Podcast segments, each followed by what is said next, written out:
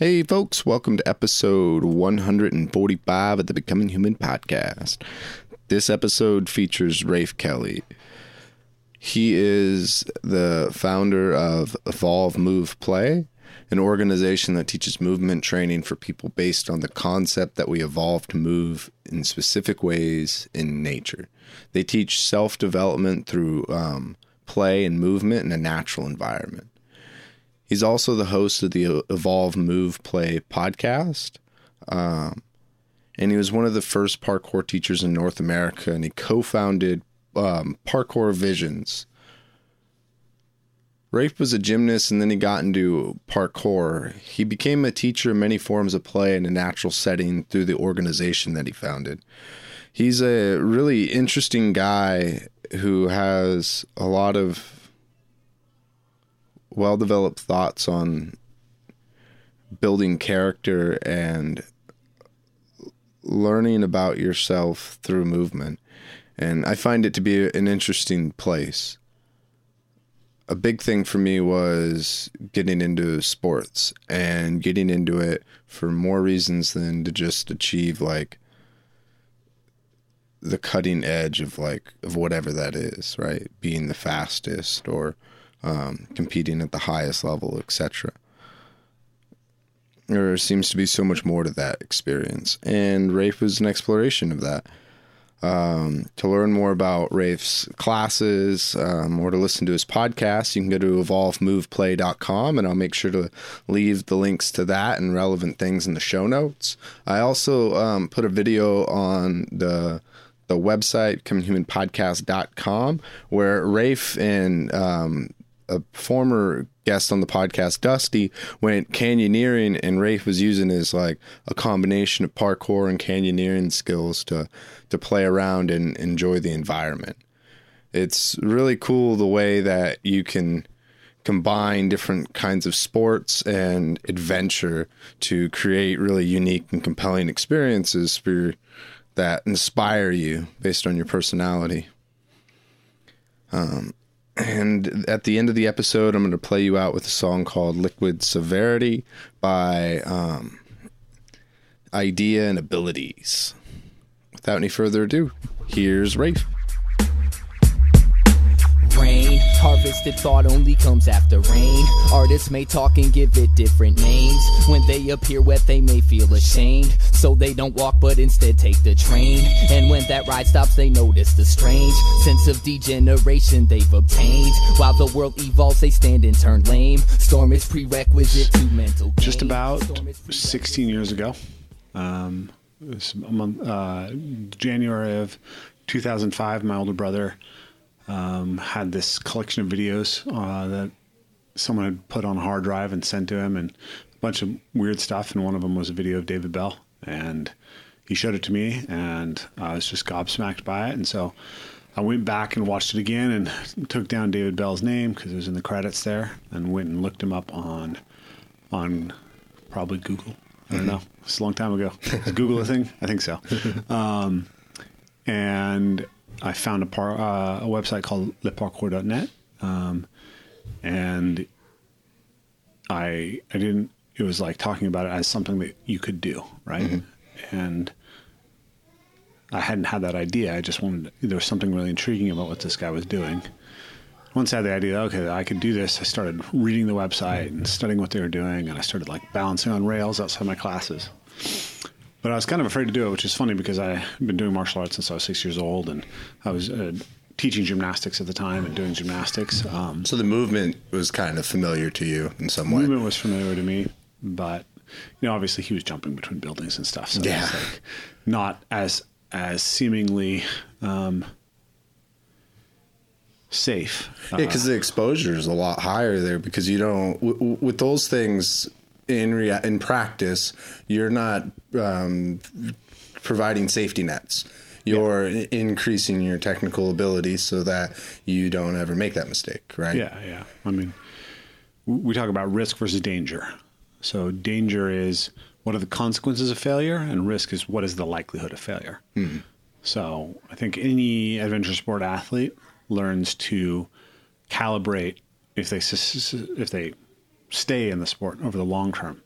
they have to learn to calibrate their uh, their risk level to be extraordinarily low when they allow their danger level to be high. So when you see Alex Honnold, you know, free solo half dome, like to you it's incomprehensible. To me, it's incomprehensible. um, but his skill level is at a point where he doesn't feel really like there's a high risk of him failing, or even I would I would guess that basically he has to feel like there's no risk of him failing before he would try something like that. And that's how you know we approach these things. But that's all something that you figure out in the process, or you're taught. Uh, it's not something that's obvious when you're watching a video of somebody on the first time uh, doing this. Um, but I was living here in Bellingham at the time, and it was funny. I had a, a acquaintance, I guess. Uh, it was a guy I knew through the gymnastics gym that I worked at. And he came in for the adult classes. His name was Dane. And the first time that I taught the adult gymnastics class, they were like, "Oh, you got to watch out for Dane. You know, he he's always doing sort of crazy stuff. You got to make sure he's being safe. He's like swinging on the rings and swinging from bar to bar and dive rolling over vault boxes and stuff." And so I told Dean like about parkour because I thought that he was someone who'd be intrigued by it, and um, he came into the office and got them to give give me give them give him my number. And then he called me and said hey do you want to come out and do some parkour? And uh, at the time i was in the middle of finals so i was like i can't right now but yeah let's do it after finals. And so we did. And like right away i just fell in love with it and we are doing it you know three four days a week uh, and then we're getting together and boxing and sword fighting on other days and Oh, playing wow. Morrowind and you know uh, just hanging out a lot. We were like You guys were playing Morrowind? buddies. Yeah. Oh, that's cool. So you guys are able to have like this very, you know, um, athletic kind of relationship, and then also this like leisurely. Yeah, know, we had a deep games. friendship that developed real quick, and uh, yeah, we were watching like uh, the first season of The Ultimate Fighter. Mm-hmm. Like we got really into that together. Um, so yeah, it's cool. So I just moved back to Bellingham a month ago, and so I've been uh, able to hang out with Dane pretty regularly now. Oh, again. So, really? we just uh, I was telling you about how l- last weekend uh, I dove off Whatcom Falls in the in the snow. And, uh, Wow, that'd be cool. yeah, and so I was doing that with Dane. You know, he's a big cliff diver, so it's it's fun. Yeah, Yeah, that's rad. coming man. full circle. Yeah, it's it's cool, especially when you when you get to have things like that that you get to relate to with other people, you know, and develop those bonds, right? Yeah, absolutely. There's a lot of. There's nothing that creates deep social connection like going through intense and beautiful experiences with other people, mm-hmm. right? Like the the friendship you have with somebody who you jump off a cliff with is actually not the same as someone who you just meet for drinks with. So that's something that I've that I've discovered as I've gotten into different kinds of forms of recreation, you know, from martial mm-hmm. arts, rock climbing and running, like the the kinds of experiences that you that you go, the highs and the lows, um, it like intensifies the bonds that you have with that other person in ways that like like for me, you know, growing up, like getting like married really young and you know having a kid and like for me always like kind of seeking some like deep connection with other people and realizing at least when I was younger that seeking that connection um, and attachment through like relationship like uh, romantic relationship can have its shortcomings right Yeah. and but with and with family um i would think that like getting together for holidays and stuff for me it was fun but it wasn't very like i didn't feel very close with anybody yeah. and when i got into i'd feel lost and not having like very deep connections with people even friends um but then I get into martial arts and I get into rock climbing and I go through all of these, I would almost say involuntary like emotions, right? And I look back at those relationships and I've never felt more like socially fulfilled and satisfied than I do now. And I, these people I feel closer than my own family, you know, not my like son because I've shared those experiences with my son, Yeah. which I'm really grateful for. But it's an odd thing going out into like uncomfortable and challenging things and what that does to you Yeah. voluntarily anyways. Yeah. Um, are you familiar with Sebastian Junger? Um, yeah. Yeah. So he wrote that book called Tribe, right? And, Yeah. uh, you know, he's a war reporter, And you know, one of the things that he discovered is that people who come home from war suffer a lot of depression, um, and you know, it's usually attributed to the trauma of war, and I'm sure that contributes to it. But he said that what he saw was that a lot of times what they were suffering was that when they were in the field, they felt like what they were doing was meaningful, mm. and they felt like the people around them mattered deeply mm-hmm. to them, and they mattered deeply to the the people around them, and then they lost that when they came back to. Um, you know the life that we're living here in the West, I guess, mm-hmm. on average. And so he, he said something on the Joe Rogan podcast I really like. He said, um, "What human beings like uh, like best is being part of a small group, being an integral part of a small group struggling for survival." Mm. And uh, that really struck me because because essentially I think we we really crave a sense of deep intimacy with other people, and part of that is like being able to rely on each other, mm-hmm. and you you can trust and know that you can rely on somebody better once you've been through intense experiences with them. You know who they are, mm-hmm. right? You you've seen how they react under pressure.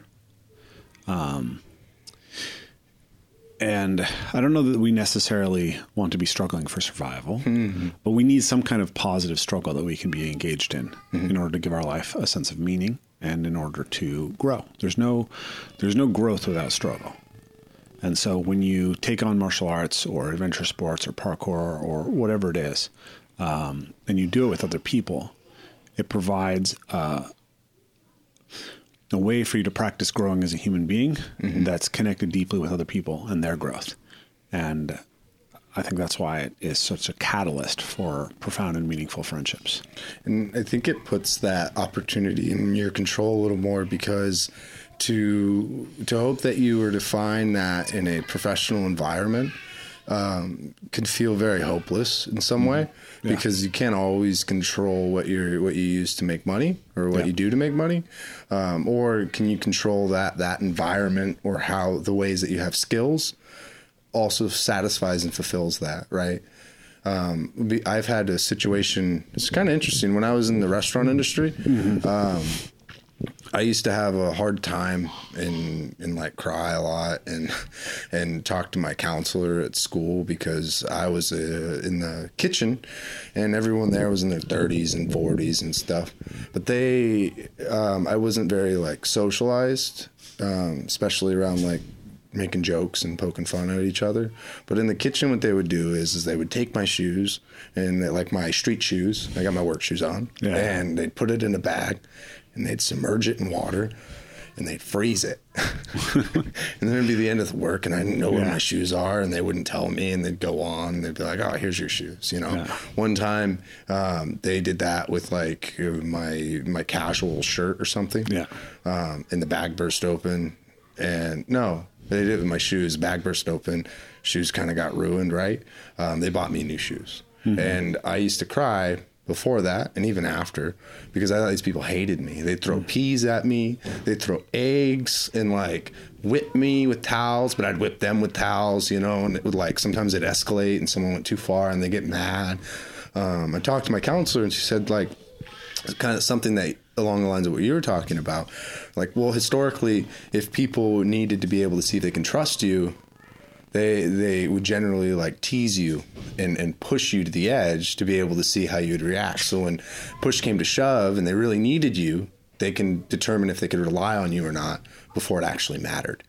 And I was like, that was very interesting because it was through that um, that like poking fun at each other that we bonded. And those people were like another layer when in my youth. It was like, oh, I've never felt as close to anybody as I felt with these people. Mm-hmm. Um, and it was interesting because you really learned a lot from hurting each other's feelings and having that like that room for that yeah. because you you crossed the line and I guess it's I was learning to be socialized in a lot of ways crossing those lines and learning how to like ask for forgiveness and show that you're sorry and then still even being able to play and like go back to the towel whipping, but maybe not dip it in hot oil this time. um, yeah. but it was interesting because in that in the restaurant, it doesn't ever feel like that. Like it, it survival feels like an abstraction. Mm-hmm. Where like I just have to show up for work, you know, and if it ever gets really hard, it's like I just quit or give up. And I remember crying because the work was so overwhelming. Mm-hmm. But the experience that I have when I go out for like rock climbing or running, and it's so overwhelming, or even in martial arts, that feels a lot more um, intense and less of an abstraction. Yeah. And that feeling has like not has made it to where naturally, without any of like this like jovial, like you know, joking around and pranking, that I've been able to get there just from the sheer experience alone. And I find it interesting because you see some people who like um, call for you know how things used to be, right? Whether or not that's valid or not, but like within our own society, it's very unlikely, um, and I don't really understand to to like be regressive, right? And to like try to make things go back to the way that they like were, you know, in before industrial, you know, Sure. modern era. But doing these things, it's like that's in your control, and those there's many opportunities out there to find ways to like simulate you know, like a life or death or very intense scenario with other people to develop those bonds. And I think it's cool because even when you provide those to like disadvantaged like youth or whatever who might not access that kind of like I was when I was a kid and have the money or the means to get to those places.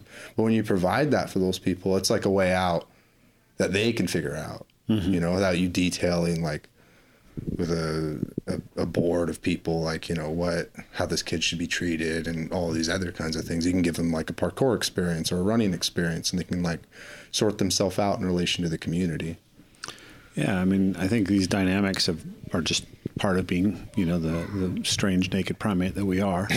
um, but I, I think, you know, what you're pointing out is is that, or what I get out of it is something along the lines of like there's there's there's a there's more mature or more useful or more powerful, maybe more even more authentic expressions of the same principle, right? Mm-hmm.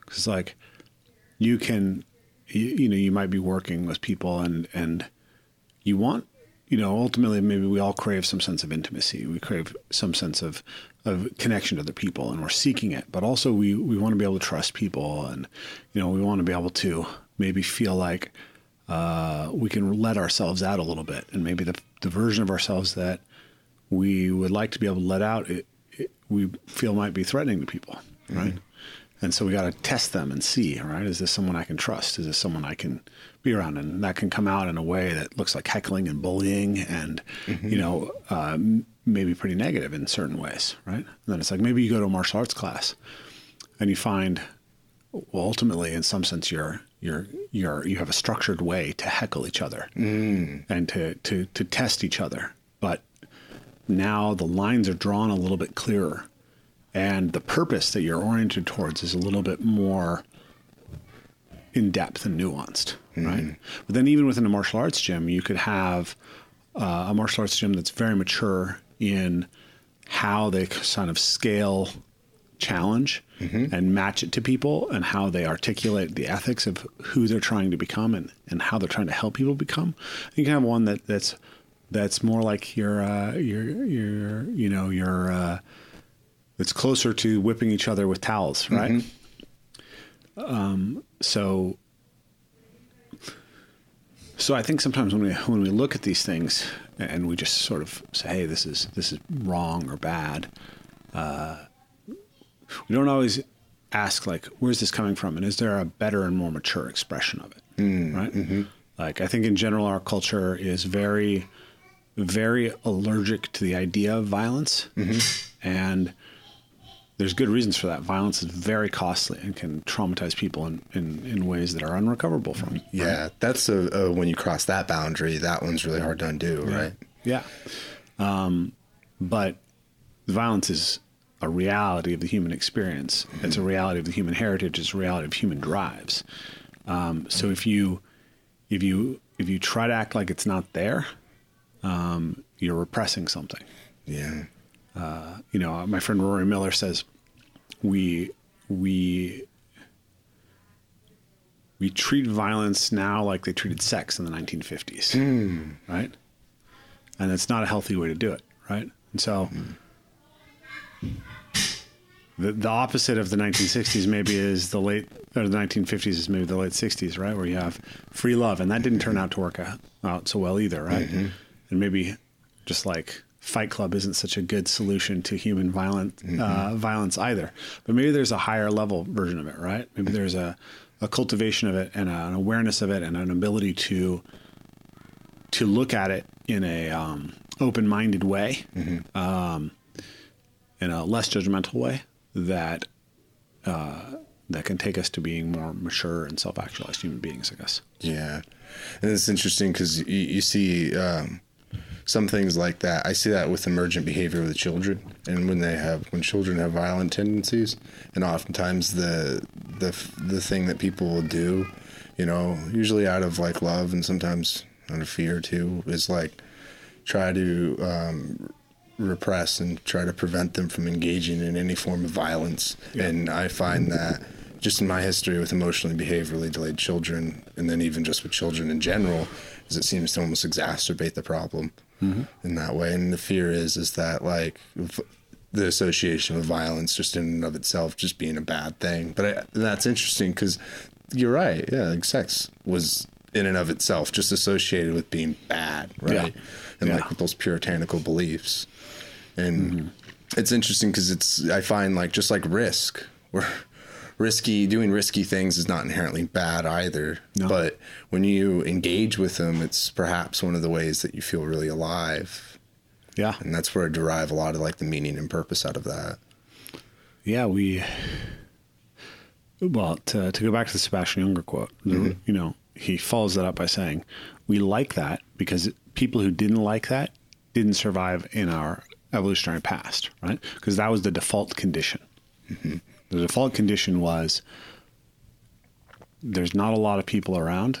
The people uh, who are around, you've got to be really tightly connected to, and you better do something to help everybody survive, hmm. because otherwise things are going to go south fast, mm-hmm. right? And so we survived by by being able to find a sense of meaning in those situations, hmm. but we didn't we didn't having uh, no physical challenge in your life, having very little challenge to your ability to put food on the table, right? I mean, people feel like that's a challenge in some sense, but um, obesity.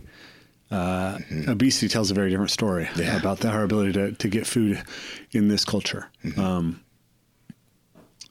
wh- when we live in such a culture, we, we're not really set up necessarily to find that meaningful, and, and that we we have a conflict. I mean, I, I can go deep onto the subject because I think that there's there's a, there, part of what's playing out is this this conflict in human nature between the desire to seek comfort and the mm-hmm. desire to seek challenge, mm-hmm. and so part of what we have is we have the capacity to avoid challenge in a way that that we've never had before. But it's not just that we have a capacity to avoid challenge. We have a culture that that in some sense is actively inhibiting the parts of ourselves that want to seek challenge. Right? We have um, the thing is that people who who who know that they can take on difficult challenges and who are creative and who are excited about trying something new. They're disruptive to whatever the system is mm-hmm. right? And so if you look at the history of the education system the the schools that we have schooling was largely something that people who were economically elite did all right and most people worked on farms and they learned how to work on farms by growing up on farms. And there was no need for a working class kid to be uh, to go through an extensive education. Right? Most people were illiterate until quite recently. But my understanding of it is that the the modern schooling system arose in parallel with the factory uh, manufacturing system. And during the Industrial Revolution, all of you, a sudden, you have kind of a new set of tasks that that people need to be able to accomplish, and so you, you you know you didn't you didn't have the ability to sort of organically grow into a farmer or organically grow into a hunter forager as had happened in the past. Mm-hmm. It's like you were going to go. People were still farming. People were still doing other things, but the primary economic activity all of a sudden were these very strange, unique things, and so you needed people who are good at that. And so I think that to a significant degree, uh, and I'm drawing on the work of Peter Gray here, our our our education system arose as a system to create potential farm workers. And you don't like the things that people do in some sense to be self-actualized are not really well aligned with being a consistent and productive factory worker. Mm-hmm, mm-hmm. So I think sometimes our culture has really, really, our education system is built in some ways to inhibit our inherent drives to move and to play and to explore. Mm-hmm. Uh, I think that's part of it, and then I also think that we have we've sort of lost access to the male pole of the parental role. Um, that that the ma- that ma- the masculine pole is the risk taking pole, and the feminine pole is the nurturing pole. And I think I have a whole theory about the loss of fatherhood, uh, which we could go into. I don't. Yeah. Let's not call it a theory, um, but.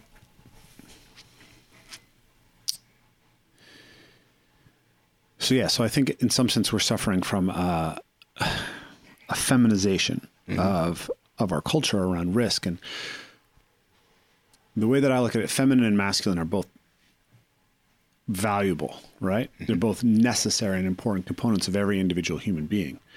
And a system can become um, dysfunctional when it verges, moves too far towards either pole. But also, there's always levels of the expression of those poles. So you can have uh, immature masculine and immature feminine, and you can have mature masculine and feminine, right? And really mature is about being able to have those yin yangs. But our, our schooling system is 80% female, right? Our, our teachers are 80% female. And I think that um, there's a there's a safetyism that has crept in because there isn't the pull of the people saying these children need risk. Like the kid, the we just moved out of the Seattle schools district, but the the school that my kids were going to, like their their their motto is safe, kind, and helpful. And oh, I was like, where's bold and courageous and discriminating and, you know, critical and all of these other components, right? Mm-hmm. Everything is about safety. It's the, it's the embodiment of safetyism culture. And I think that's uh, actually very dangerous. Str- Safety is making safety your priority is incredibly dangerous How is it incredibly dangerous? Like, because what keeps you safe in the moment keeps you from growing and becoming mm-hmm. anti-fragile. Mm-hmm. So you can be you can be safe right now, or you can be the type of thing that turns risk into advantage in the long run. But you can't be both. And so we seek out martial arts, we seek out adventure sports, we seek out skateboarding um, and parkour and all these things because they allow us to start cultivating the relationship with danger and risk. And it's in that that we can find growth. And, you know, so many of the people who are leaders in these communities are people who struggled very much in the schooling system Yeah. because because they needed it. They needed to test those edges. That's the fun. That's fascinating because with the kiddos that I work with, emotion, who are emotionally, in, who had emotional behavioral disabilities, like Yeah. I work with one who, every time you would ask him to do to do some form of like work, Yeah. and regardless of how how easy you made it, unless it was like a kindergarten level, but he was he was ten or eleven, and um, he constantly would try to like try to fight you. Yeah. And then he'd throw rocks at you and stuff. And um, and if you give him work, he just always wanted to play. And the interesting thing was, is like, I planes learning, like you, you know, playing Yeah. and f- facilitated, right? A facilitated like structure play, even doesn't- when he's by himself. It's Yeah, like, doesn't have to be facilitated. Play is the evolutionarily designed system for children to self-educate themselves. Yeah. right. Like in every culture in the world, children will inherently play by adopting behavior that they see being played out in the adult world. They want to acquire, they have an inherent drive to acquire the cultural toolkit of wherever they're at to become competent human beings. Uh, I mentioned Peter Gray. He talks about in his book Free to Learn that um, they did this experiment in India, I believe, where they took computers into the slums of I think it was Mumbai, mm-hmm. and they just put these computers there and set them up such that like the kids could figure them out, and so the kids basically like had to figure out how to create a password and then get into the thing, and then eventually like you know they taught they all figured it out and taught each other how to like start emails and get onto web forums and all these things. And, and so the point of that whole thing was that like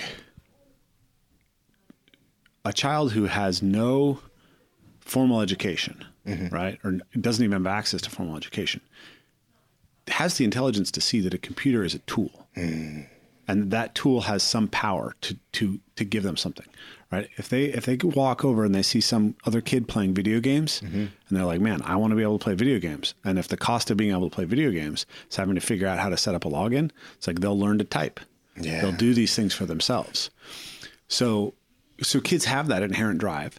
And and and what they they call it play right so my kids when they when they're playing they're pretending to you know be moms and mm-hmm. be nurses and be firefighters and, Yeah. and be all these roles that play out in society and they're mimicking it and if you look at hunter forger cultures like little boys start making bow and arrows mm-hmm. when they're three years old and start shoo- shooting at things. Mm-hmm. Right? And they may shoot at lizards, right? And then essentially their play behavior just slowly grows into the behavior of, of being able to to to send a bow to send an arrow to shoot an arrow at a full grown you know adult uh, prey animal and bring it back to the village. Um, and boys and girls both play with gathering foods and pretending different foods are things and paying attention to that. And girls tend to play a lot more with with pretending things are dolls and babies and um, we see this even in like baboons and chimpanzees. So yeah play plays an inherent drive to do that. Um,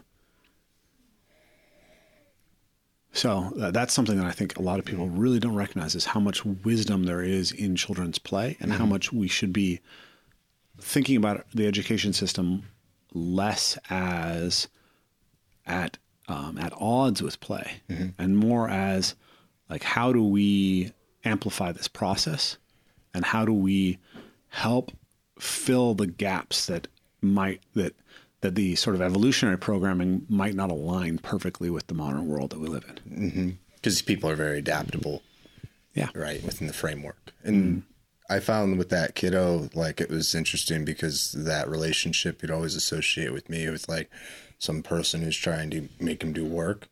And it would, the only thing he'd look forward to is play, right? And, but the difference there was that I would play with them. I'd play with all the kids. Um, it's just fun for me. But I, I also thought like that was the real way. Like he wants to connect and I want to connect, and that's exactly I want to spend time with someone. You know, um, voluntary time. But it, I'd put him up. Um, he wanted to learn how to go up on a pull-up bar. It was the size up to my shoulders. Yeah. Uh, at the playground. It's it's like kindergarten or first grade all the way to high school, and they had like a playground for for six year olds. But he would climb up onto the bar and like stand up on there, but he would start shaking and get really scared. And this kid's like super um, very inflated ego like i'm really strong i could i could i could beat you like these kinds of things and he get up there and he's like well will you will you hold, will you like hold my hand please? Mm. I'm like really afraid i'm gonna fall. And always pretends not afraid of anything. And it was like okay. And he's like do you think i could sit on the bar? And i'm like oh yeah i bet you could. And this kid is like i could do everything right? Mm-hmm. And he's like legitimately afraid. And there's no hiding it that he can do. He genuinely needs my help.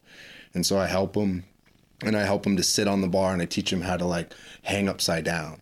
But that took like a few months Mm-hmm. and that was the only thing he wanted to do. Yeah. and like it, what was hard for him is his relationship with learning was so like it was so like malaligned or whatever from what happened that if you would play a game he would ask you hey i need you to read it. And then if like you know read the instructions for me. And it's like mm-hmm. well like you know i'd want you to, to do a little bit of something like help me read it right? Anything he detected that it would be an immediate like escalation. I'm not playing. Yeah. you're trying to make me learn. But in this this scenario i would like help him. And he got to the point to where he can hang upside down. And he was super confident. And i'd never seen this kid like confident, have a skill set that somebody else might not possess, um, be proud of himself.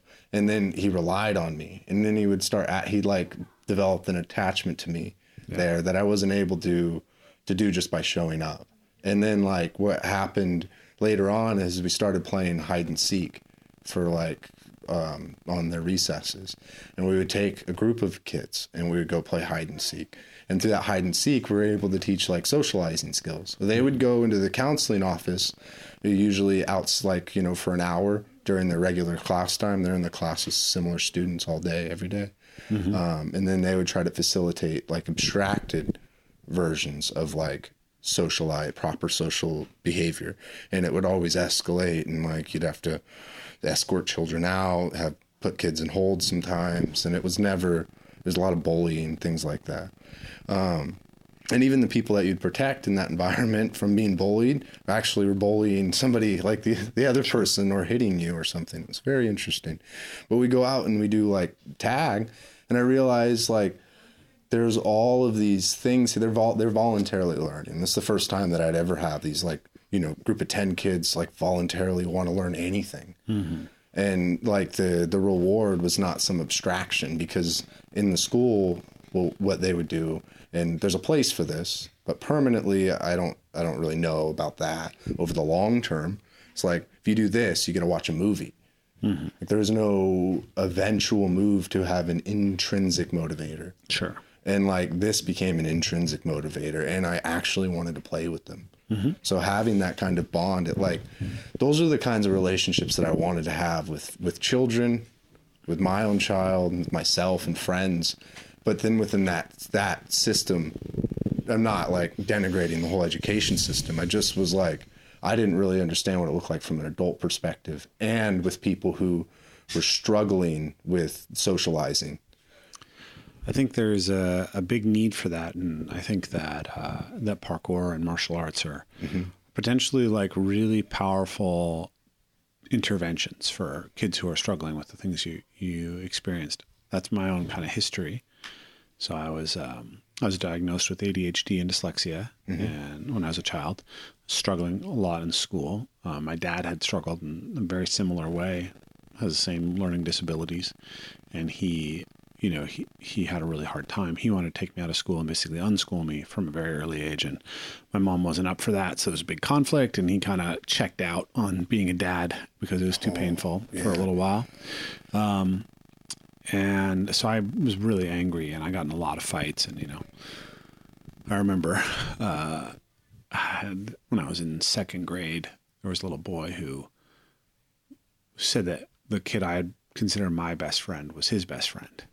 And I, I remember knocking him down and grabbing the back of his head and smacking it into the concrete to the point that his nose was split open, his lips were split open, he was bleeding out of it. I remember being in detention for six weeks after that. Um, and I don't know, like memory is a weird thing and it gets elaborated over time. So I'm not sure how bad that kid was hurt. And, uh, you know, I don't remember ever seeing that kid again or talking to that kid. Like he doesn't exist in my mind as like a person who is, who's going on, uh, in my life. Maybe he was in a different classroom than me or something. But, uh, so yeah, I mean, maybe he, he bled a little bit and it just got exaggerated in my mind. I, I don't know. Memory is so funny Memory is weird, but but anyways, like I'm pretty sure I was in uh, in, in in detention for six weeks, and that probably meant I, I did some pretty violent things. Um, I also was in I was in detention a lot, and I got in a lot of fights, and um, and so when I was eight, there was a man who moved in next door, and he uh, so we owned land and we had a bunch of pieces, a bunch of rental units on the land, and he rented one of those units. Um, and I tried to get my dad and my brother and this guy Travis all to help me put up a hammock one day, and none of them could do it. And so uh, I asked Uncle Paul, and he he said he'd do it, right? And he kind of just got really attached to me after that, and uh, started babysitting me for a lot for my my mom, and then after third grade, they basically they had wanted to hold, hold me hold me back every year. Oh wow, yeah. Um, and my mom had petitioned me through, but after third grade, they were like, "No, like you know, he, he's clearly not advanced. You have to keep him in uh, third grade." So we, they decided to homeschool me, and my mom and Gopal were going to split that um, at first, but uh, or she was going to do it, but she really didn't have time. You know, she was she was the primary breadwinner too, and Oh yeah. So he ended up taking over my education, and you know he offered to do that. So, so I, I remember the first day that like I showed up. You know, he was like my playmate, he was my friend, right? And mm-hmm. then he wanted me to actually do homework, mm-hmm. and so he he made me write lines on my first day. And I was really angry, but he was just like, "You have to just write these lines, right?" And so I said, fuck you, fuck you, fuck you, fuck you. Over over looked at the lines and said, okay, you wrote a page of lines and let me go. And, but, but he would roughhouse with me all the time. Oh, yeah. There's intense physical wrestling play a lot. And, uh, that was incredibly valuable to me and it really regulated me and it gave me a, a something to sort of a reward for for the work that I was doing. It also gave me an emotional outlet. Like I don't remember this very well, but he he says that I would I would call him the shadow, and I would just physically attack him as hard as I could. You know, uh, and I think I blacked out. Like I think that like the emotional process that I was going through was so intense that I like lost conscious awareness during these things. But he was there for me and and let me let me do that with him. Um, and I worked through it. And then the other thing that he did is he read uh, The Lord of the Rings to me. And that was uh, sufficiently motivational that it made me very interested in being able to read it to myself. And so we went from The Lord of the Rings to The Iliad and the Odyssey. And Wow. I think we read maybe the Belgariad by David Eddings and other stuff like that. But yeah, we, we got into that. And so that's how I, I overcame my learning disabilities. And so then when I was 12 or 13 years old, I was, uh, 12 years old, I was, uh, I was part of this religious group called the Red Cedar Circle, which is like a Native American uh, religious re re sort of um, revival, but mostly mostly white people. And there are all these like young kids there that were kind of running around being the young kids and needed some help to be supervised. And so I started like helping babysit kids at these events and they all just wanted to roughhouse with me. Right. And, and I could see that they were just like kids just had this insane craving to have intense physical play. And so I, I did that for kids. And then, um, when I was in, when I was 13, my, my closest friend at the time died. He, he crashed his bike and they, he ruptured his spleen, so they took his spleen out. And when they did, they didn't suture him properly, and he hemorrhaged out in his sleep. Oh no. Um, and he had a six-year-old brother. And so after after uh, a couple months after he died, his mom called me, and she basically said that that Zach, the little boy, he was having trouble falling asleep at night because he was used to roughhousing with his older brother. And so they asked me to come over and just basically roughhouse with him. And so like I got really close with this kid, just throwing him around and beating him up every regularly, and he needed that. Yeah. Um, and so he was like his surrogate brother for a while. wow. So then when I was mm, 19, maybe 18, I started working with like at-risk youth like you did. And there's, there's all these boys and they all, they all needed it. It was the same thing. Yeah. Yeah. Unfortunately I was stupid and I, I, uh, I bought groceries and I had some alcohol and I asked one of the moms if I could put my, my groceries in her fridge and she saw alcohol and I was underage. So I got fired. Um, Oh no. but Uh, which was really tragic. It was really hard on the kids that I was working with Yeah. because like they there just weren't that many people who could show up that way for them who could give them that kind of play. And I don't know what it is, but it feels like I mean, there's a real taboo about rough and tumble play. Like I worked as a gymnastics coach for a long time and like we were really specifically told we weren't allowed to to like hug the kids mm-hmm. or play with them and like I just ignored it. And I was Yeah. like, you know, like the owner of the gym would watch me in the in the pit. Like uh, we used to play this game where we'd we'd have a foam pit and we'd have a big giant foam block in the pit and we'd play king of the foam block, right? Yeah. and so all these kids would be trying to wrestle me, and like, you know, he told me the rules, and he'd see me wrestling with the kids, and he'd see the way they responded, and he'd just turn and walk away. Right? Oh, you yeah. could just see that it was so, so that the kids were getting so much out of it. Mm-hmm. Um. So yeah, well, the experience you, I just thought I'd share my own experience because I think it reinforces what you're saying, and I think that um, that we really need to to to recover this and um, this comes to to that idea of like the like you could call it the hyperfeminization of our like culture around children and how we raise children but it's that that all like that almost pathologizes the wrong thing because it's not it's almost not so much that that that there's something wrong with the feminine as it's being applied. Is that there's Yeah. like that the masculine somehow defaulted out and c- ceased to exist. Mm-hmm. And like It's temperance is like something that I find is very important in a lot of things, right? Where like just just going, you know, a hundred percent in one direction, right? You find Yeah. the middle way with everything. For sure. And when there is no temperance with with something, um, like I do find that pretty dangerous. And what I found was in like, I know it's probably never could be like this or never has been, but within the own school system, I realized that like, um, I couldn't physically like, uh, the only way I'd be able to physically touch you um, is if you're assaulting me and I have to escort you. and like that was like, whoa, this is yeah, a lot of kids might just attack you just so they can just so they can be touched And that's what we thought with like the kiddo that I would work with. yeah because people because touch is actually a n- nutrient that we need Yeah. And especially some kids especially need it right And that compromises safety because that does not fall in line with safety, I find. Because, and that's where I find in the gymnastics, if I'm right in inferring this, is that there's like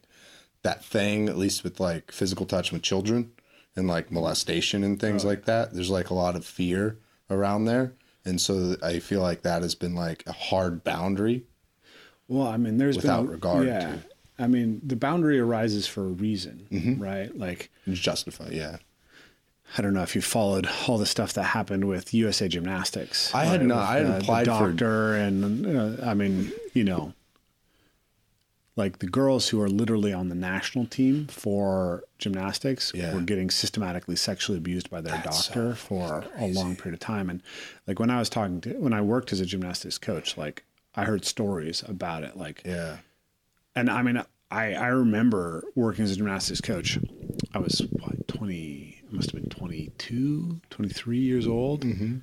Um, and there was one particular young woman who was, you know, she's probably 17 years old, 16 years old, who I could, I could sense that she was attracted to me. Right. Mm-hmm. And, and when I was around her, it felt unsafe. Right.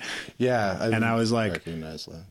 I don't want like I'm not gonna work with team girl with like with girls above a certain age. Like, Yeah. I didn't want to do that because it just didn't feel like a like at least at the stage that I was in my life then, I was like I don't think I would have done anything, but also like I've been around a lot of sexual abuse in my life and it was just something that I like I had to keep my boundaries really, really tight. That, that's the thing that I that I find though that I I find that as well because in teaching scenarios, right? It's like, okay, I've had one example where like you have a, a girl and she's like she's nine years old, right? And you're like going to go right, like I teach the girl, Yeah. and um, I'm saying this as someone who Yeah, sure. uh, yeah, I don't know why I have that preamble because I get wor- worried in that way. It's like I try my best, and I always try to do- make all the best choices that I can, and I really care about people, and I don't want to get misconstrued for something else, right? But like nine year old, and I teach her and teach my son too, and like they're on, um, they're doing like a play date or whatever, Yeah. and the the nine year old's playing Minecraft, and she's showing my son and I Minecraft. She's really excited to show me Minecraft and my son. Well, I play Minecraft with my son, mm. right? And I was like, whoa, that's cool. And I was asking her some questions. And my son, you know, a little more shy, wasn't. Mm-hmm. And I know her parents, but she's just really excited. I'm in the office, and her parents are in the living room, and we're a door apart Yeah. and my son and I and the girl are in the office, and she's explaining Minecraft to me. And then I'm like, oh, cool. And then I transition to have a conversation with the parents. And like, she's oh, Will, like waiting for my attention and just really excited to talk to me. And like me, it's like, oh, this is a person who really admires me. Hmm. Then the other one is is like, oh, I got to be really careful here because she's like trying to shut the door so that I don't talk to her parents. Sure. And so that I talk to her. And this would be someone who's just trying to form like an attachment and like I'm interested in things and like I look up to you. But that also though is a big responsibility because of that you have to be very careful with those boundaries that you set. Yeah, yeah. I mean, it, it's easy. Um,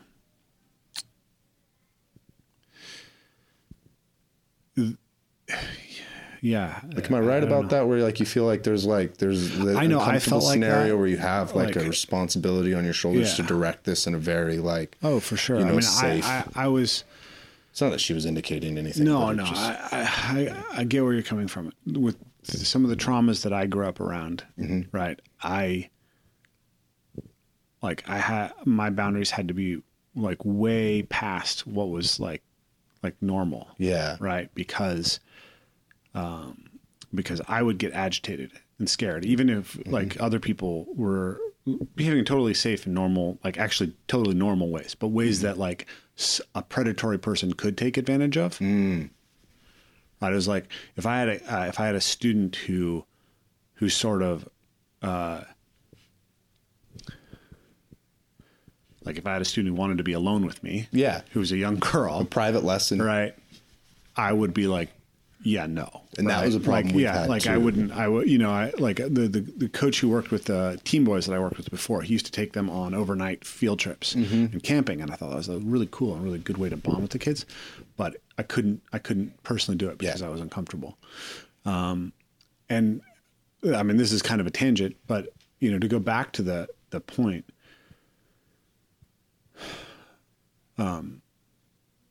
in gymnastics there is a history of of the abuse of those positions. Yeah.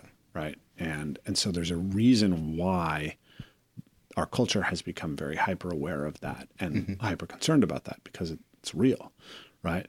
But somehow we've also thrown out a baby with the bathwater which is like you know kids need to be able to play kids need to be able to be touched they need to be able to be hugged they need to be able to be given love. And mm-hmm. we gotta we gotta think of other ways that we can we can sort of create you know there people who are traumatized create uh, excessive boundaries right?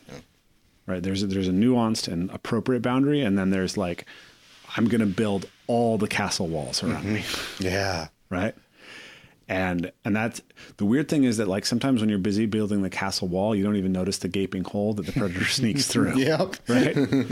Um so there's like when you're when you actually pull back the castle wall sometimes you have better sensitivity and more ability to see what's actually happening Well, you you get that.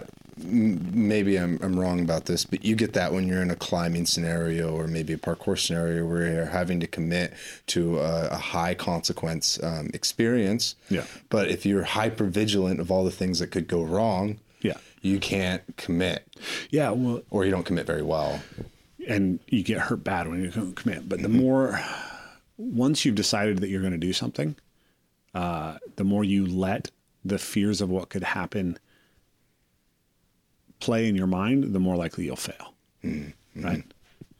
So if you're sort of looking around all the time saying all these things could go wrong, all these people could be predators, and every single person is drawing your attention, then you don't see the one person who potentially is. so that that'd be the that'd be the potential um, corollary there. I'm not really sure. That's I, I don't have enough experience to say if that's true, but um, somewhere along the line we were talking about.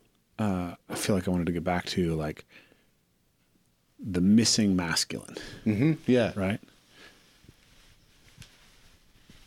I, I've been meaning to go back and study the history of this. This is a bit of a hypothesis, and I don't have, uh, I don't have a sense of, of like how well this aligns with the actual data. But I, I like this idea that that essentially like m- men and women are different, and they they fulfill different roles in a child, and mm-hmm. within any man or woman there is the masculine and the feminine right? And and you you access both and use both as a male or a female when you're raising a child right?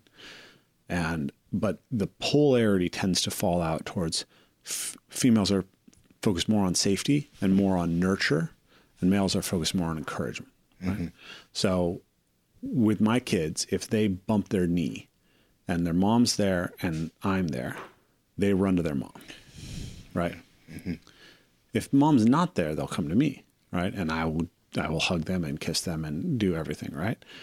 But if they have a choice for who to be nurtured by, they want to be nurtured by their mother. Right.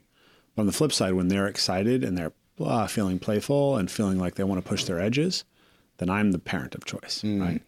If they want to f- be swung through the air and thrown up uh, high and wrestled with and do parkour and climb trees, they want to come to me. And um, and so I think there's this really beautiful balance there between uh, the role of something that basically takes care of the safety and the the well-being, mm-hmm. and then the the principle that helps the child grow and become more anti-fragile. And I think that when when there's a lack of the the, the masculine pull of that, mm-hmm. that over time the the courage of the child and the the the anti fragility of the child tends to not be developed properly. Yeah. And and I think that somehow the the role of the father in our culture has been lost uh, to a significant degree. And I think it probably starts with the Industrial Revolution. And I'm not sure about this, but my theory is that w- mo- through most of human history, we lived in agrarian communities. And in an agrarian community, there's usually a division of labor where um, women work closer to the house and men work further from the house, but they're all around the house and the farm, right? So your mom may be like doing the laundry and you know right next to the house, and your dad may be out like with the cows in the field, but he's usually like yelling distance away, right? And so both parents get to play uh, a role in the child's life. And in some sense, the, the, the shape of life reflects the shape of that encouragement versus, versus nurturance, right? Because the mm-hmm. hearth, the fire, the, the cook pit, right? All those things are being taken care of in the center of your life. And at the edges and the parameters, that's where your, your father's space is. Mm-hmm. But what happens is that once the Industrial Revolution happens, all of a sudden the father's role is no longer on the farm. The father's role is off site, mm-hmm. which means that he's no longer accessible. Right. And so the relationship of fatherhood to children changes fundamentally. And I think that I think that we're still trying to figure out what that means now. I think that it, you know, that and various other things kind of resulted in in in men either defaulting out of fatherhood or adopting a model of fatherhood that that was that was limited, right? And so like my father's generation is the, the, the men who grew up in the 60s, mm-hmm. right? And like most of those most of my peers who grew up in the same community in the same area, their dads are kind of shitty at being dads. Mm-hmm. Yeah. right? They are they are they grew up in free love and freedom and you know, let's all get high and when it came time to like take care of the business of being a responsible dad, like they didn't sign up for that, mm-hmm. right? Um, but what's weird to me is how many of those, like, how many of those, the sons of those dads I see are wonderful fathers, mm. right? Mm-hmm. Like we had dads who didn't show up for us, and we were like, we're not going to be those dads. Mm-hmm. But then when you look back at like what my dad's generation of fathers was like, you hear all these stories about fathers who never told their children that they loved them, right? Who were all discipline, all strictness. Like their whole role was to beat the devil out of the child, right? Mm-hmm. And I think, and I, I, maybe I'm wrong, but if you go back like in another generation, then you're looking at the people who were raised who like came of age in the 1920s, and that's the flapper generation. And that's freedom again. That's mm-hmm. that's irresponsibility again. That's drugs and alcohol again, right? Mm-hmm. And I feel like we've been we've been like bouncing back and forth between these poles in some sense for a while, mm-hmm. and and like I'm interested in this. Uh, like again, I, I really need to study this more to to know how robust this theory is or how well it accords with it. but I think also you see this weird thing about about how masculinity is perceived, right? Mm-hmm. Because we have a sense that traditional Western masculinity is this like super restrictive, hyper masculine role where like you're never allowed to have emotions and you're not supposed to cry. Or at least I'm told that's how other people perceive it. because I, I, grew up in the hippie community and I'm like, I don't know what you guys are talking about. Yeah. Right? Nobody ever told me that. Um, but these, you know, somehow it's lots of people have the sense that like to be a man means you can't cry, you can't hug, you don't, you don't tell people you love them. But if you go back, like just not that long ago, you find that like it was normal for men to walk down the street holding hands and to mm-hmm. uh, to to like sit holding each other and to sleep in the same bed and to send letters to each other talking about how much they loved each other. Oh, right? really? Like you can read about Abraham Lincoln, like you know, doing that with the men that who he was close to in his life, and you can if you read Victorian era letters between men, mm. or even look at pictures from the 1910s and 1920s, you see that the level of intimacy that was normal between male peers um, was totally unlike what was normal sort of mid 20th century. Whoa. And I don't know why that was lost. Mm-hmm. But I think that our stereotype of what traditional Western masculinity is, is actually like a very brief sort of post-war, post-World War mm. II snapshot mm-hmm. that has sort of gotten fixed in our mind as what it was like, mm-hmm. but it actually wasn't like that before that. Mm. And I think that, um, yeah, I don't know for sure, but I think that that how fathers interacted with children uh, has changed a lot over time, and that there is a there's a much better version of it but I feel like the that somehow the I think part of this is actually structural. I think that when any time that sort of the the let's say the the culture of parenting mm-hmm. breaks down, it's going to tend to break on the male side more than the female side. Makes, yeah,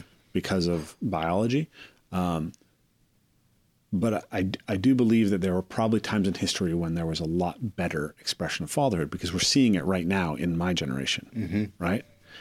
Um, and I feel like the type of people who you could see, the type of people who could be Abraham Lincoln, type, or like a Martin Luther King, right? Mm-hmm. Like these were men who, who, who had been raised into a type of masculinity that, that possessed a lot more depth and a lot more nuance and a lot more maturity in some sense than what we're seeing now mm-hmm. or what we saw in the last couple generations. Yeah. And so I, yeah, I have a sense that we, that there's a real lack of the positive masculine. And I think that, you know, you and I both in some sense have, have stepped into roles in life where people have been like, oh my god, I need that, mm-hmm. right? Like these these boys who who are you know challenging behaviorally, mm-hmm. right? They're desperate for a sense of like somebody who's going to push me, somebody who's going to yeah. support me, somebody who's going to give me an opportunity to to test my limits and take risks. Mm-hmm. And uh, and I think that there's all these little subcultures like parkour, like martial arts, like skateboarding that became places for uh, predominantly men, and a lot of times to find that. But you know, it's something that's obviously. For, I mean, I obviously believe that it's very much for both men and women, yeah. but I do think that that those subcultures have, uh, in some sense, been places where there could be experiments in masculinity and masculine yeah. affinity. Mm-hmm.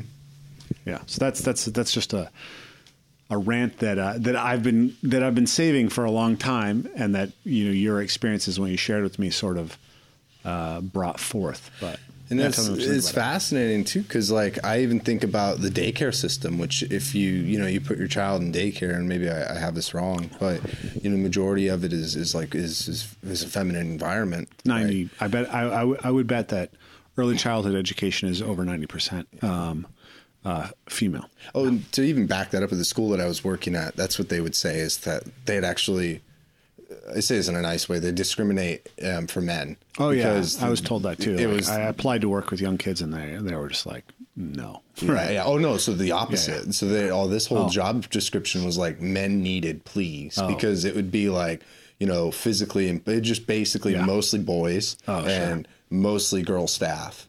And it was like, you know, and so How old were these? kids? Oh, you said up to twelve. Yeah, no, all the way up to um, high school, but I was working with middle schoolers. Yeah. So I mean, I, I've I've been around these situations where they have like, you know, severely autistic sixteen year old Mm-hmm. boys, you know, who are physically violent, and Yeah. they have like all female staff, and it's it's not so great. No, it's not. and it's like also what I what I'd find is is like the majority of staff, right, is um we wouldn't have like we would have um, some some autism. A lot of it in the school is mainly behavioral.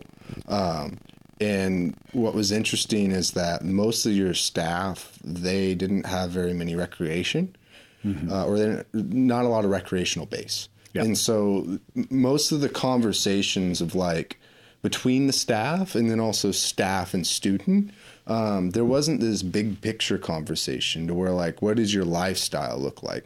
And what uh, what I think that means is is like if you're like going to work and you're coming home and you're you're gonna like party, watch a movie, I don't denigrate those things necessarily, but how that looks to me is is like you're trying to get me as a student, like I need to work really hard and I need to push myself. What I know as an adult is that when you get into these roles, that often that is not often how people approach these things. Like you get into a job and you you sit in the job. Sure. You know, it's not most of the people that I meet in a workforce, and I haven't been in these like a workforce where you have to have like all like a lot of degrees. There's a lot of like uh, obstacles to be able to get Yeah. into there, right? Mainly, I've just been doing like general workforce things, Yeah. um, whether restaurant industry and manufacturing, etc., and even the hospital industry. No, it's very rare that I find people there who are like showing up with their A game. They're like, they're really committed and dedicated to this. But that was the expectations you would have on students. Sure. And that wouldn't be mirrored in the philosophy of this adult in their whole life. So when I talk about like, you know, what try, why you try hard, and why like it's whatever you're going to learn here or whatever you're trying to learn in this education system, you could apply to the things that you love. But there was no like clear connection with the adults, and I find that, you know, kind of still with like parkour and all these other forms of recreation, and like you said, being bold and putting yourself out there, um, like it's kind of lost in like the professional community in in like the big workforce if you're not like pursuing a degree and you have like this highly specified career. And even in the um, educational communities it felt the same thing everyone was there because they needed a job and like i don't know how you convey the philosophy that you want you know you need to be here and you need to take on this responsibility and challenge yourself if you're not living that lifestyle yourself and it's really hard to do it in that role because there's no like I couldn't. I had to do. I was like that only because of running and jujitsu. It's not because I thought I should behave that way, right? Yeah, we those things gave you some sense of meaning that was worth pursuing as a practice towards self development. Mm-hmm. But like we said, there's a there's a there's a human tendency towards seeking ease, Yeah, right? And the problem is that the more you make things easy, uh, the more things become difficult, mm-hmm. right? Mm-hmm. You, you you you have to be challenged, right? But we don't always want to be challenged, and it doesn't matter what situation. It doesn't matter if you're white collar or blue collar. There's always a lot of people who want to find something that's comfortable and they don't have and they can turn their brain off and they're just going to repeat, repeat, repeat. And obviously, if you're trying to teach somebody, then you're asking them to do the opposite, right? And and I think uh, kids know phonies, man, right? like like it's a, if you don't authentically try at least to live up to what you preach, um, I think children in general are especially sensitive to that. Like they they don't have the same capacity for articulation that adults have, um, but in some sense, their intuition is stronger for that, right? Because they don't they don't have a lot of ideas to get in the way of just perceiving, and they're built to perceive and to observe so that they can learn. And if and if you're saying children pay way more attention to what you do than what you say, right? Uh, I mean, like I'm very big on my kids not using screens a lot, and I use screens more than I should, right? And they they know, right? Yeah, oh yeah. this morning I was in. Uh, my daughter came in to wake me up. My three year old, and she was just playing me with me in her bed, right? Uh, in my bed, and she was. Uh, we were we were just having a lot of fun, but she like. She said that someone had sent her a message or something, and then she mimed swiping the message off of her screen, right? And I was like, "Oh, wow, that's creepy. That's so weird, Yeah. right?" But they're they're paying attention, right? Whether you want them to be paying attention to that or not, right? And so if you're telling them, right, you know, mind your p's and q's, be oriented towards the future, do all this stuff, and then you're, uh, you know, you're just you're just uh, treading water yourself, then they're not going to want to do more than tread water. Yeah. And um, I found it what you were talking about with But Yeah. sorry, let me. I want to. I want to add to that because because I- I've seen this show up over and over again. So I I built a you know I, I co-founded the first parkour facility on the West Coast. It was probably the fourth in the world. Back in 2000, we started the teaching program in fall of 2008, and then we opened our own gym in 2009 and the first generation of students that we had uh, were were awesome, and we had this group of coaches that I prepared, and they're like apprenticed under me as a coach. Not that I had that much experience, but I was the only person who had any experience. Right, I'd been a gymnastics coach and I was very dedicated, and so it was like, we're going to create some hierarchy. We're going to, you know, we're gonna do this, and, and we'll, we'll be able to certify these coaches. So I had this group of like five coaches that I developed who were all really good and then we we had kind of the, business grew and we needed to bring in another group of coaches.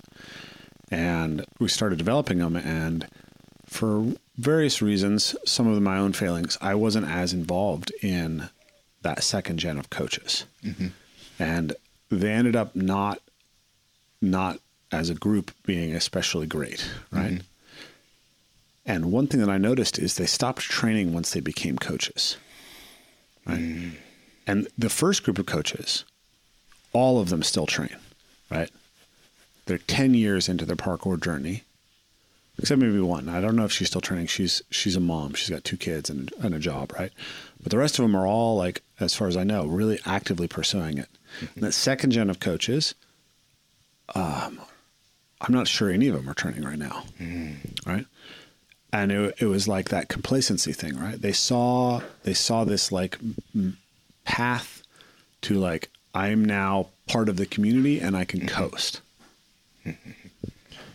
and that was totally destructive to the business in the long run, right? And and they stopped making progress as as human beings through it, in my opinion. Mm-hmm. Um, and so even something like parkour, right? If the culture isn't attended to, that tendency towards complacency can pop right up and become the default.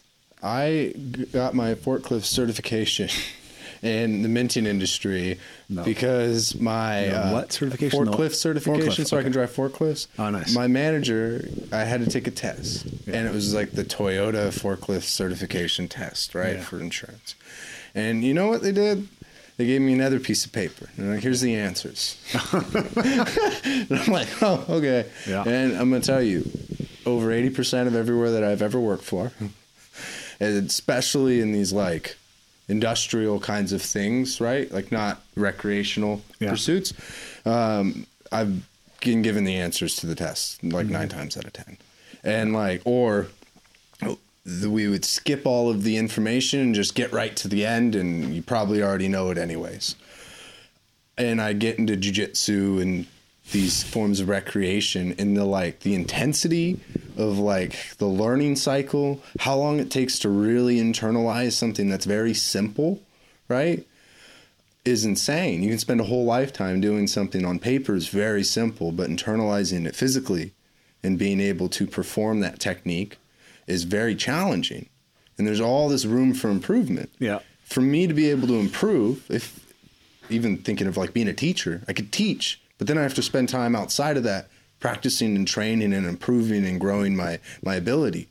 But I've never applied that to a professional like career, and I've never met anybody who's applied that like thought of like auto glass installation as that where it's like i'm doing you know strength training to like improve my installation abilities and i'm researching this outside of work. It was always or often just like showing up and, and going to work. But if i were to do these other things and even with a professional mindset i like obsess over them Yeah. but i can never imagine doing that for driving a forklift but it's or, but it's the same not, thing It's not though. It's- unimaginable, though. It's actually not unimaginable. The book Flow by Mihaly Csikszentmihalyi it was a great book, and it's about the the science of optimal experience. And he talks about that in there, the oh. flow of work. He talks about there are people who find ways to create scaled challenges within the most mundane of tasks, oh. and they find work to be flow. I think one of the examples he gives is the world's fastest pizza box folder. Uh-huh. Right, like this guy decided to make a craft out of folding pizza boxes. He worked at,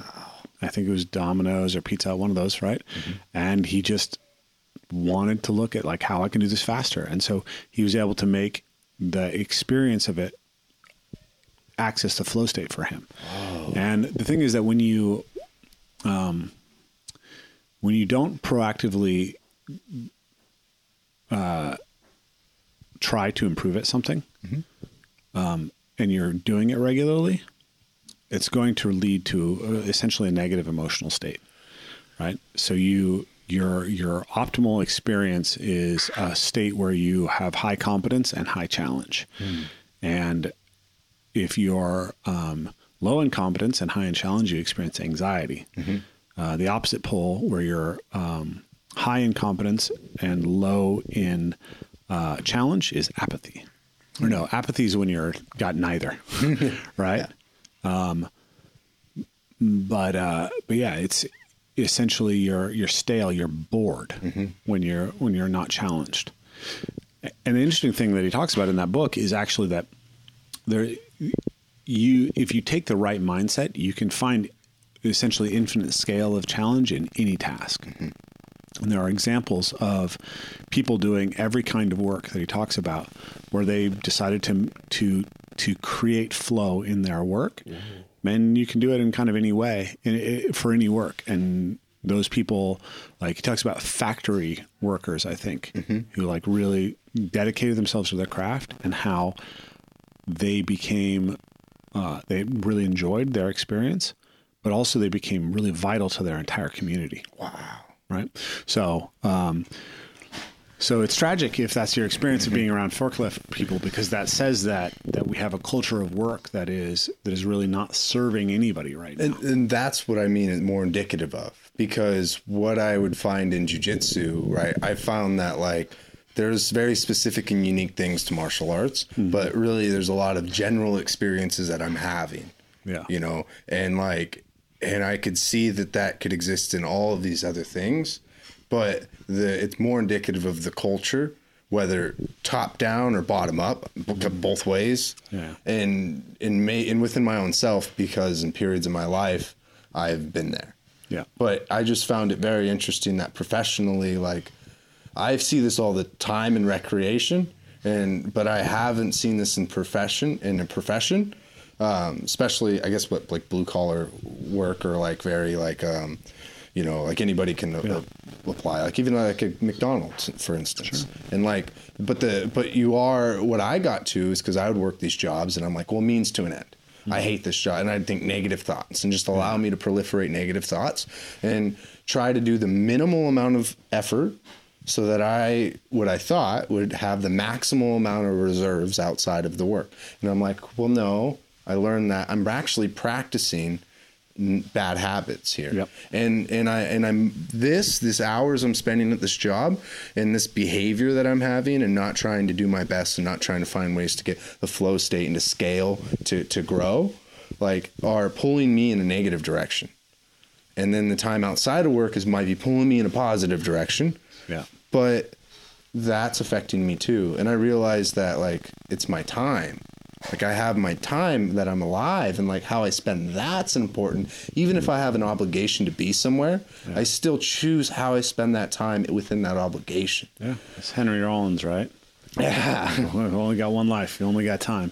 Um, are, are you familiar with Jordan Peterson? Yeah. Yeah, I mean, uh, he tells a lot of beautiful stories about that, like that idea that, like, you know, wherever you are in life, wherever you want to be, right, you start by being the best at where you are, right?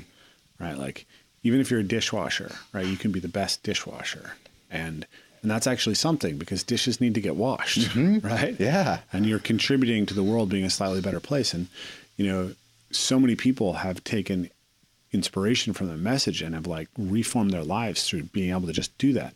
I actually, I ran into a, a kid I grew up with recently, and he, uh, you know, we grew up next door to each other. You know, we were almost like brothers. Uh, but he, he had a more difficult sort of childhood situation than I did, and you know, got involved with the wrong crowd of people in in high school and ended up selling drugs. You know, and he went to prison, maybe just once, maybe more than once, right? And he, you know, he lost teeth because he was abusing drugs, and uh, and he got out of prison. He was in prison. His brother was in prison. And his sister were all in prison at the same time, and they all got out. And he like used that as his moment to wake up and like take responsibility for his life. And he ended up working as a cook, right? Um, and he decided to do it well, right? Or I think he decided. I think he started as a dishwasher, and decided to do it well. And then he got invited to come up and be a cook, and right, he started studying cooking and started getting into it. And you know, here's a guy who's you know, he must be 35, 36 years old now, and he's just beaming, right? He's beaming, talking about what it has meant to him to put care and attention into the work that he does right? And you know it's it's blue collar work. He's you know he's he's slaving behind a fryer at a, you know a local restaurant.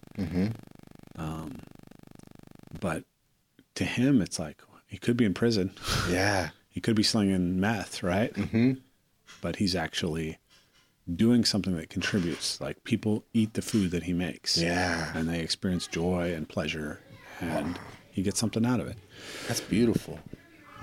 and somehow we uh, somehow we're not we're not teaching people that that's possible Yeah. and how valuable that can be to them and it's it's you know it's leaving people in a very vulnerable position to lives that are meaningless and nihilistic and and um, you know there's an opioid epidemic there's a depression epidemic there's an anxiety done. It's six.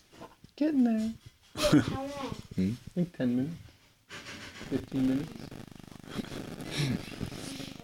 But you've been on this a long time, guys. Come on, they're trying to do an interview. dad times That's that uh, um, seeking all seeking comfort, right? In seeking ease, seeking comfort. You know, one of the ideas, another Jordan Peterson idea that I like is that that all of us contain within ourselves uh, a kind of uh, heroic archetype or divine second self, right? Um, and we also contain within ourselves uh, every terrible thing that humanity has ever done Yeah. right? And you know, you can call that the adversary or the devil, but it's a psychological reality within you, Yeah. and that that that that propensity, right, is something that you don't want to become friends with, right? You want to become friends with the part of you that wants the best for you. Um, and this is another thing that I think, right, to go back to the idea of like, where's the masculine and the feminine pole, and how are we expressing them, and are we are we getting balance, and are we doing it with maturity, right? Um, sometimes you have to just give love to what you are, including the darker elements. Sometimes the darker elements of your personality, the part of you that you think is the adversary, might be your best friend. Yeah. It's Uh, this is this is Jung's idea of the golden shadow, right? So we, we need to be able to look at ourselves and have forgiveness of even those darker parts of ourselves. But at the same time, um, if we are too indulgent of ourselves, if we are too, if we if we feed the different parts of ourselves indiscriminately, then we can grow things that we don't really want. We want to become friends with the parts of ourselves that want the best for us and want the best for the rest of the world. And um, and I, I think that that's just a that that when we lack the the the masculine pole, that it's easier for the self-destructive aspects of the selves to grow because there's a uh, in, in our culture we've become right. Like discrimination is the worst thing that you can do. But discrimination is is is also the description of a skill that you need. You need to be able to discriminate between what is good and what is bad. Yeah. right? And you know we have we have we have elevated tolerance to the highest principle. Right? Um, but sometimes what you need is to not tolerate Yep. that aspect of yourself that is self-destructive Mm-hmm. right? And so you know like right down at the cellular level right? There's there you replicate and you and you destroy yourself right? Like mm-hmm. you're you're killing off cells all the time. And if you don't kill those cells off you get cancer. Yeah. right? So when we don't have a balance between destruction and creation, when we don't have a balance between discipline and care, when we don't have a balance between encouragement and nur- or nurturance, mm-hmm. the system tends to become out of balance, right? And so we we I think that we're missing something that helps us discipline ourselves such that we can grow, such that we can love ourselves better in some sense. Man, that's really beautiful, man. I do want to be respectful of your time, Sure. though. Um, where can people find out more about you, Ray? Uh, yeah, my website's evolvemoveplay.com. Uh, we have an online academy uh, filled with classes and interesting lectures and a really amazing community. Uh, so people can uh, message us about that. Um, I'm on Instagram and Facebook and YouTube. Uh, mostly using Instagram and YouTube these days. We have also our podcast, um, which is on YouTube, but also Stitcher, Spotify, Apple Podcasts, wherever you listen to podcasts. Um, and yeah, there's tons of material out there. I've been sort of putting my stuff out there for many years now, so there's lots to dig through. Uh, and people can uh, contact me through my website if they have any questions. All right, sweet. And I'll make sure to leave all the links to that in the show notes. Thank you so much, Awesome. Rafe. I yeah, no problem. it. Thank you for listening to this episode of the podcast. Woo! Rafe was a fascinating dude, and I really enjoyed his company. I like the way that he's integrated his experience in the um, in physical recreation and movement with self development. Um, and, and if you want to check out a cool video by Rafe and um, Dusty, who's a former guest on the podcast, uh, you could head over to becominghumanpodcast.com and check out the episode's notes. And there's a sick video of him sliding around and jumping into drop pools on um, a beautiful canyon here in North Cascades in Washington. Um, it was really cool to see how he was able to use the environment to um, to like jump around and flip and play and have fun and even test his own you know his own limits and inabilities uh, if you guys enjoyed the episode um, be sure to share it with a friend go over to becominghumanpodcast.com you can also find it on all your favorite podcast platforms check us out on social media on instagram at becoming human podcast Woo! And I'm going to play you out with a song called Liquid Sovereignty by Idea and Abilities. It's one of my favorite. Have a good week. Bye. rain. Everyone wants to get out of the rain, wants to be free, wants to see no more pain. We're guaranteed that the seasons will change. Till then, I'm keeping sunshine on my brain. When the drops hit my head, they leave a stain. Everyone wants to get out of the rain. Everyone wants to get out of the rain. Everyone wants to get out of the rain. Harvested love only comes after rain, even though it brings overwhelming strain. It falls from all skies, so I can't complain. Without it, our growth would not be the same. Most people like to have someone to blame, but it falls randomly, not taking aim. It makes up one half of the yin and yang. Without the water, you can't have the flame. Without the water, you can't have the flame. Some are content holding ground in their game. But when my soul steps to exit this frame, I will be reincarnated as rain. Everyone wants to get out of the rain, wants to be free, wants to see no more pain. We're guaranteed that the seasons will change. Till then, I'm keeping sunshine on my brain. When the drops hit my head, they leave a stain. Everyone wants to get out of the rain. We cannot avoid nature's bleeding vein. But I smile while it trickles down the drain.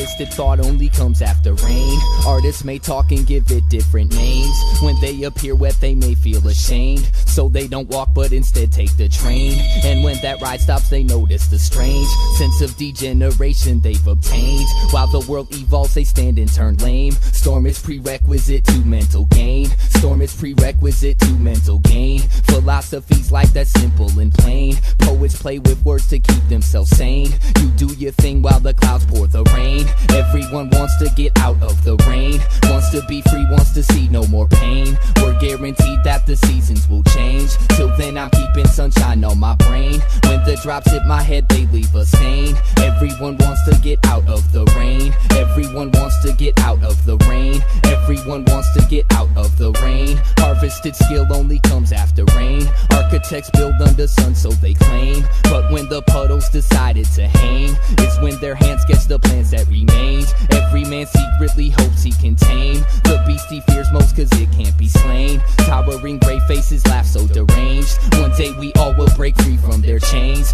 One day we all will break free from their chains and rise towards the sun with good health sustained. It's almost impossible to explain, but I owe all my success to the rain. Everyone wants to get out of the rain, wants to be free, wants to see no more pain. We're guaranteed that the seasons will change. Till then, I'm keeping sunshine on my brain. When the drops hit my head, they leave a stain. Everyone wants to get out of the rain. Everyone wants to get out of the rain. Everyone wants to get out of the rain.